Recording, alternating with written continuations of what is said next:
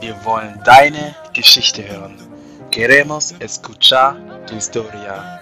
We want to hear your story. Durch Corona zum Beispiel wurde mehr von Leuten sozusagen die Stimme genommen. Und durch die Sache mit George Floyd wird Leuten wieder auf einmal eine Stimme gegeben.